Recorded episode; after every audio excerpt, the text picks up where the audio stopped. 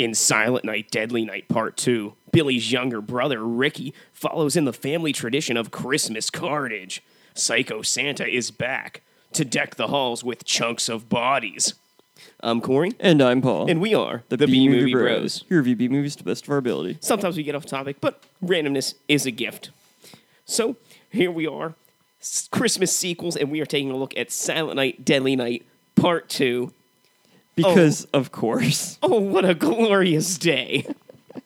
And what day is that? It's, of course, Garbage Day. The only day that you can watch this movie. So here are our technical difficulties, top and bottom three. Let's start with the bottom. What uh, what was bad here, Paul? I'll let I'll let you go first. Merry Christmas. Why, thank you. All right, so for number three, the first 40 minutes of this movie is basically just the first movie. I don't mean a few clips here and there, you know, giving a rough summary of what happened. I mean, it was practically the entire movie shown over again, which was, you know, a bit over the top. I mean, I get it. They were showing Ricky's relationship with Billy and how he idolized him. Though I'll be honest, I'm really not sure how Ricky remembers events he was either a baby during or was just not present around at all. But, you know, I guess that's really not all that important. Number two. So, in the movie, Ricky and his girlfriend are watching a movie at the movie theater, which I'm pretty sure was the first Silent Night, Deadly Night, which really doesn't make any sense considering that we know for a fact that the events of the first movie are clearly canon in this universe because we saw them played again. I guess it's possible that the first movie didn't actually happen, and maybe Ricky's actually just, you know, some crazy guy who watched the original and thinks he was the um, he was um, Billy's brother. However, that would contradict a whole bunch of other scenes, so I, I, I don't really think that's what they were going for. And number one, I'll be honest, I was on Ricky's side for the majority of the film. Sure, it kills a few people who were technically innocent, such as one fellow who was shot while taking out the trash on sanitation removal day. However, most of his victims were clearly deserving of um, some punishment. They were, in fact, naughty. So for me, uh, my number three is actually Paul's number one. You know, they really try to paint Billy and Ricky as villains for these movies slash movie, but they only kill people who are naughty. I mean, do you know what was in his garbage can? I don't, but it certainly could have been something naughty. Dead children or something like that. Number two, I want to know, spoiler alert, how Ricky escaped the mental institution and how many people he killed along the way to get out there to Mother Superior. I mean, obviously he didn't just like waltz out of there with nobody trying to stop him or anything. Like, what happened? Like, that's the scene I want to know. Yeah, I definitely feel like Ricky had a lot of fun, like, stories to tell that we never got to see. And then that ties into number one. The first 40 minutes of this movie is just a recap of the original film. And the person retelling it wasn't even there. I mean, when you take a look at the time frame, Silent Night Deadly Night, the original, was 85 minutes long. The first 40 minutes of Silent Night Deadly Night Part 2, which is only 88 minutes long, is a recap of the original movie. Like, instead of doing that, you could have shown how Ricky got from the mental institution or the prison or wherever he was to Mother Superior's house. Like, there was so much unnecessary flashback footage. It was like I was watching The Hills Have Eyes Part 2 again. But at least here, there wasn't dog flashbacks. You know, I think I'm going to go with my um, theory that Ricky wasn't actually Billy's brother, and the events of the first one didn't happen. He just saw the movie and thought he was um, he was uh, Billy's brother. I, I I don't know if anyone's come up with that, but that's going to be my theory. It- it's all on. coincidence that he was raised by a Mother Superior at St. Mary's Orphanage, and you know. There's always a mother superior in those places. Maybe like they were just like they were living they were like going along with his delusion and that's like why they all they all like make reference to it or maybe they're all just big fans of um, Silent Night Deadly Night. Wait, it's it's all plausible. I'm not denying that. So let's get on to the top. What what's the best part of this movie, Paul? All right, number 3. Ricky clearly idolizes his older brother Billy who was the killer from the first film. As such, he decides to honor his brother's death by killing in his absence. And I'm really glad they didn't decide to resurrect Ricky and have him kill again because that would have been kind of dumb. Plus, it really brought a a close to the story of the two brothers who survived the Santa Claus hijacking slash murder slash almost rape. Number two, Ricky is just a total badass and just overall great character.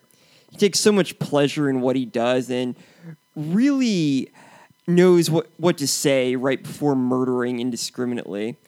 He was very different from his um, brother. He was, it was basically like um, a juxtaposition, whereas um, whereas Billy was this um, silent, you know, stoic killer. Ricky was always there with like a one-liner and like just you know a smile. That, that's I, I feel like that that's what was missing in the first one. It's kind of like if Bruce Campbell were a killer Santa Claus. Like, Basically, yeah. And number one, this movie is bad in just all the right ways.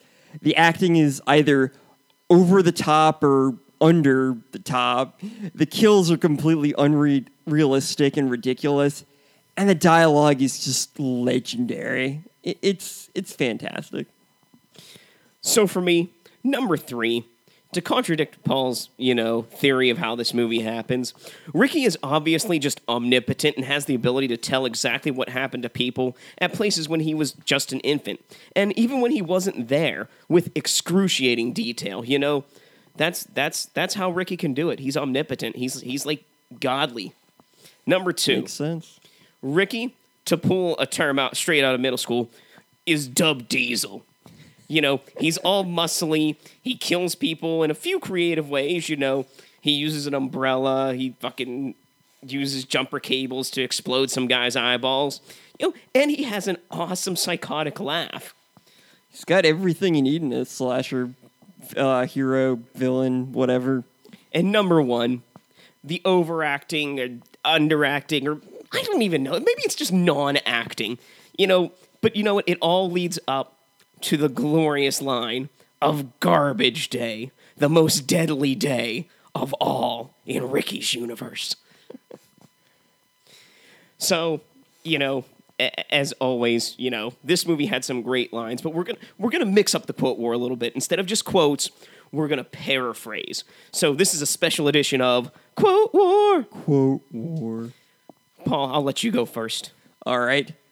Garbage day, Payday, laundry day, grocery day, casual Friday, election day, tax day. prostate exam day.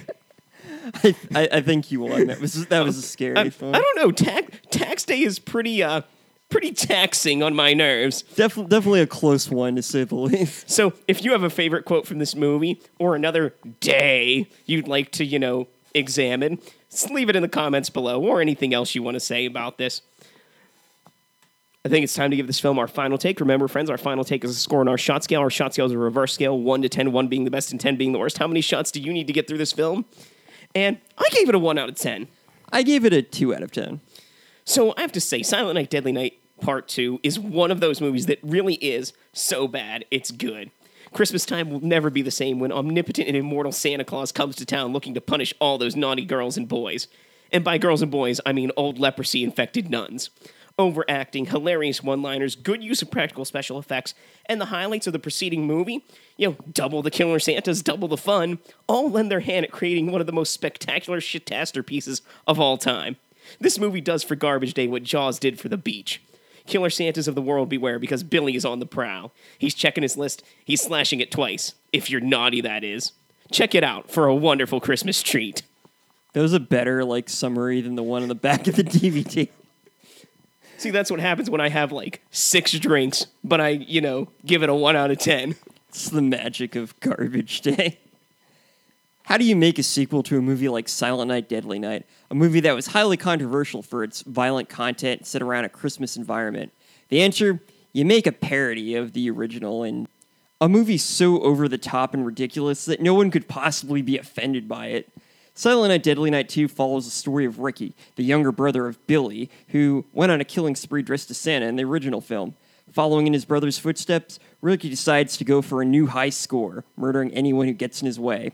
However, unlike Billy, who was a strong silent type on a twisted quest for justice, Ricky kills mostly for the fun of it. Sure, he claims to be punishing the people he believes are naughty, but it's clearly just some half assed post hoc rationalization that even he doesn't fully buy. He slaughters with a smile and never fails to deliver a clever quip right before delivering his, his special brand of holiday justice. Silent Night Deadly Night may be infamous for its violence and controversy following its release. However, Silent Night Deadly Night 2 somehow managed to rival the notorious nature of its predecessor through all of the memes. So there you have it. I mean, a one out of one out of ten and a two out of ten. It's uh, you know, it's a gr- great time. I would have given it probably a 1 out of 10 if the just the recap, which was just the first film shown again, wasn't fucking 40 minutes. Otherwise, this would have probably gotten a 1 out of 10. It's So- a little bit too long for me.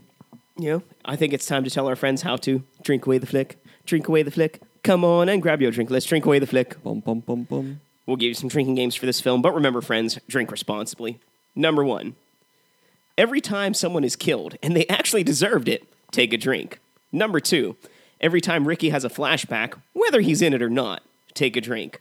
Number three, anytime something red is on screen, take a drink. Number four, whenever the doc asks a question, take a drink. And number five, of course, because it's Christmas sequels month, anytime the movie lets you know that it's Christmas time, take a drink. Every time someone says the word naughty, take a drink. Every time Ricky talks about Billy, take a drink. Every time you see a nun, take a drink.